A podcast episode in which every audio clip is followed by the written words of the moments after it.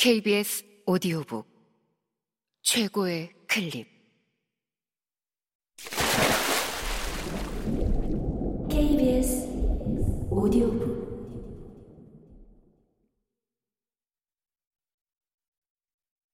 네 사람의 서명.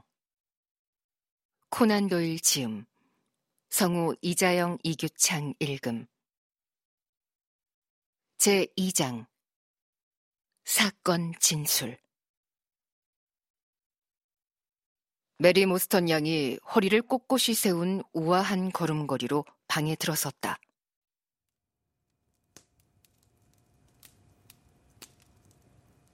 이 젊고 아름다운 금발머리 아가씨는 가냘픈 체구를 지녔지만 결연하면서도 침착한 태도를 보였다. 흠잡을 데 없는 단정한 옷차림에 장갑까지 갖추었다.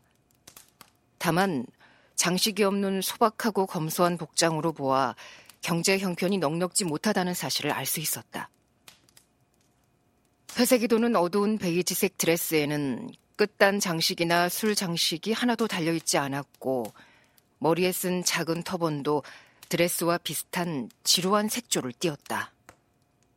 다만 모자 측면에 꽂힌 하얀색 깃털 하나가 의상의 단조로움을 조금이나마 덜어주고 있었다. 모스턴 양은 이목구비가 아름다운 것도 아니고 피부가 아주 고운 것도 아니었지만 표정만큼은 세상 누구보다 사랑스럽고 상냥해 보였다. 또 연민에 찬 커다란 푸른 눈에는 숭고함까지 배어 있었다. 지금까지 3개 대륙을 돌아다니며 여러 나라의 여성들을 만났지만 첫인상에서 이처럼 품이 있고 예민한 감성을 드러내는 여인은 처음이었다. 나는 그 아름다움에 압도당해 아무 말도 하지 못하고 그저 물끄러미 바라보기만 했다. 그녀는 홈즈가 내준 의자에 단아한 자세로 앉았다. 입술과 두 손이 조금씩 미세하게 떨리기 시작했고 불안한 심리 상태로 인해 나타날 수 있는 모든 징후를 드러냈다. 셜록 홈즈 선생님, 아, 제가 찾아온 이유를 말씀드리겠습니다. 그녀가 말했다. 저는 포리스터 부인 댁에서 일하고 있습니다. 선생님께서 세실 포리스터 부인의 집안 문제를 해결하는데 큰 도움을 주었다고 들었어요. 부인은 선생님의 훌륭한 능력과 친절한 태도에 크게 감동했어요. 세실 포리스터 부인이라? 홈즈는 생각에 잠긴 채 이름을 곱씹었다. 음, 생각나는군요. 사소한 사건이었고 간단한 도움을 드린 기억밖에 없습니다만. 아, 부인의 말씀과는 다르네요. 아무튼 선생님, 제가 의뢰드리려는 사건은 좀 특이합니다. 도저히 이해할 수 없는 불가사의한 일이죠. 음, 홈즈는 흥미롭다는 듯 두 손을 비비며 몸을 앞으로 기울였다. 매처럼 날카롭고 또렷한 얼굴에 몰입한 표정이 떠올랐다. 두 눈은 호기심과 열정으로 반짝였다. 사건을 진술해 주십시오. 홈즈가 사무적이고 딱딱한 어투로 말했다. 그 순간 나는 그 자리에 함께 있는 것이 어쩐지 어색하게 느껴졌다. 그럼 전 이만 실례하겠습니다. 내가 자리를 뜨려 하자 놀랍게도 이 젊은 아가씨가 장갑 낀 손을 들어 올려 나를 붙잡았다. 아, 선생님께서도 그녀는 나와 홈즈를 번갈아 보며 말했다. 함께 있어 주시면 정말 감사하겠습니다. 나는 뜻밖의 상황에 조금 머뭇거리다 다시 자리에 앉았다. 간단히 이야기하겠습니다. 그녀는 한 차례 숨을 깊이 내쉬고는 말을 이어나갔다. 저희 아버지는 인도 주둔 연대에서 장교로 계셨습니다. 아버지는 제가 아주 어렸을 때 저를 영국으로 보내셨죠. 어머니는 일찍 돌아가셨고 영국에 살고 있는 일가 친척은 한 사람도 없어요. 그래도 다행히 에든버러에 있는 훌륭한 기숙학교에 들어갈 수 있었고 17살까지 그곳에서 생활했습니다.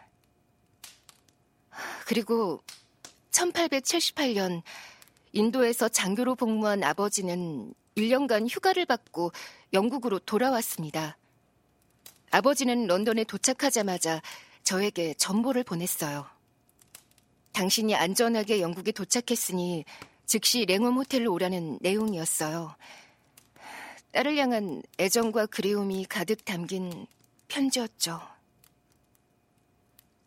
아, 저는 런던에 도착해 차를 타고 랭엄 호텔로 달려갔습니다. 그런데 모스턴 대위가 그곳에 투숙한 것은 사실이지만 전날 밤 외출한 후 아직 돌아오지 않으셨다는 겁니다. 저는 하루 종일 기다렸지만 아버지는 오지 않았어요. 결국 저녁쯤 호텔 지배인의 조언으로 경찰에 실종 신고를 했고 다음 날 아침에는 모든 신문에 일제히 아버지를 찾는 광고를 실었습니다.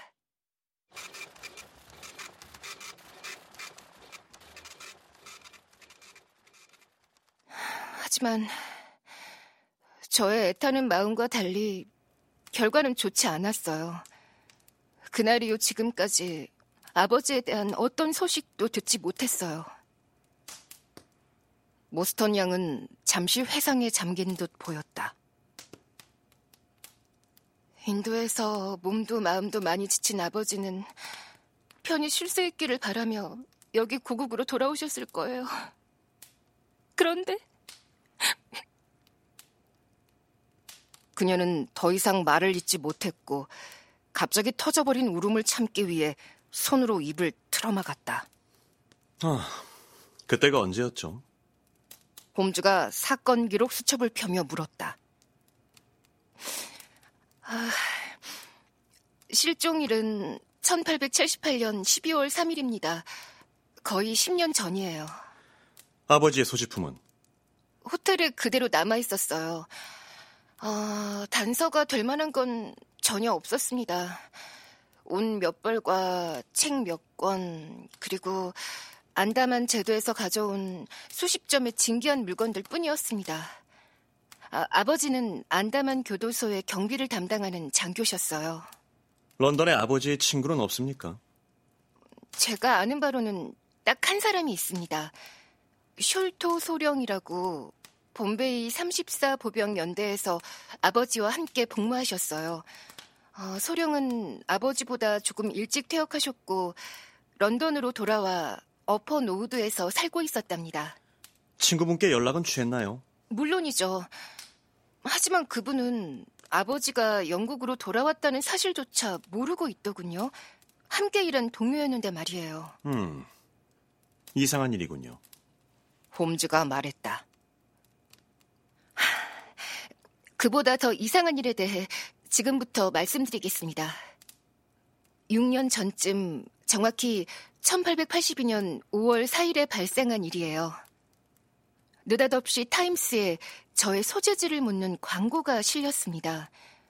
저를 돕기 위한 것이라는데 광고를 실은 사람의 연락처나 이름은 적혀 있지 않았어요. 어, 그때는 제가 세실 포리스터 부인 집에서 가정교사 일을 갓 시작한 시기였습니다. 부인이 이야기를 듣더니 그 신문 광고에 제 연락처를 실어보라고 조언해 주셨어요. 그리고 광고를 낸 바로 그날 저에게 작은 상자 하나가 배달되었어요. 놀랍게도 상자 안에는 매우 크고 영롱한 진주 한 알만이 들어 있었어요. 어떤 메모도 없이 말이죠. 아, 그날 이후 매년 같은 날짜에 비슷한 진주 상자가 배달되었어요. 하지만 발신인에 관한 정보는 단 한 번도 적혀 있지 않았어요. 아, 어느 날 전문가의 감정을 받으러 간 적이 있는데 전문가는 진주를 보더니 대단히 진귀하고 값비싼 보석이라고 말했어요. 그녀는 품 안에서 납작한 상자 하나를 꺼냈다. 직접 한번 보세요.